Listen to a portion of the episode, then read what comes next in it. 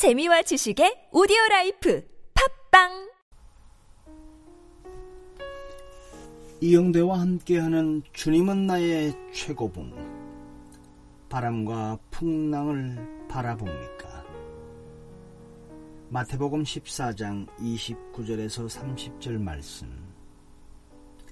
베드로가 배에서 내려 물 위로 걸어서 예수께로 가되 바람을 보고 무서워 빠져가는지라.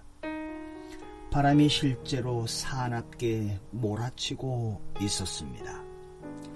풍랑은 실제로 높이 일었습니다. 그러나 베드로는 처음에 이것들을 보지 못했습니다. 그는 바람과 풍랑을 고려하지 않았고 단지 주님만 인식했습니다.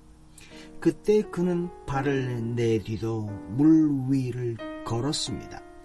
그러자 그는 실제 일어난 일들을 고려하게 되었습니다. 그 순간 당장 물 속에 빠져 들었습니다.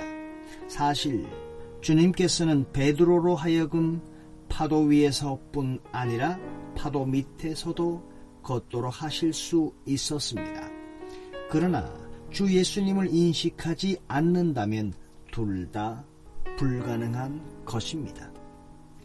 어떤 문제를 당하면 우리는 당장 하나님께 나아갑니다. 그러나 자신에 관한 여러 형편을 고려하게 되면서 침몰합니다. 만일 당신이 주님만 인식하고 있다면 주께서 당신을 어떤 상황으로 이끌고 가시든 아무런 상관이 없습니다. 실제 바람과 풍랑은 언제나 있는 것이고 단지 당신이 그것을 바라보는 즉시 당신은 주눅이 들면서 예수님을 알아볼 수 없게 되는 것입니다. 그러면 주님께서 꾸짖으십니다. 왜 의심하느냐? 우리가 처한 실제 상황 가운데서 예수님을 계속 인식하며 온전하게 주만 의지하십시오. 만일 하나님께서 말씀하셨을 때 단 1초라도 주님께 따진다면 모든 것이 끝장입니다.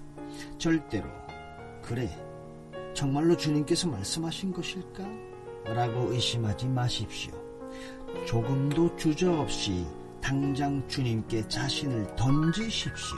당신은 언제 주의 음성을 듣게 될지 모릅니다. 그러나 아무리 미세한 음성이라도 주님의 음성으로 깨닫는다면 주저없이 죽게 던지십시오. 모든 것을 믿고 완전히 죽게 맡기는 것만이 주님을 인정하는 것입니다. 기꺼이 죽게 맡길 때 당신은 주의 음성을 더욱 분명하게 듣게 될 것입니다.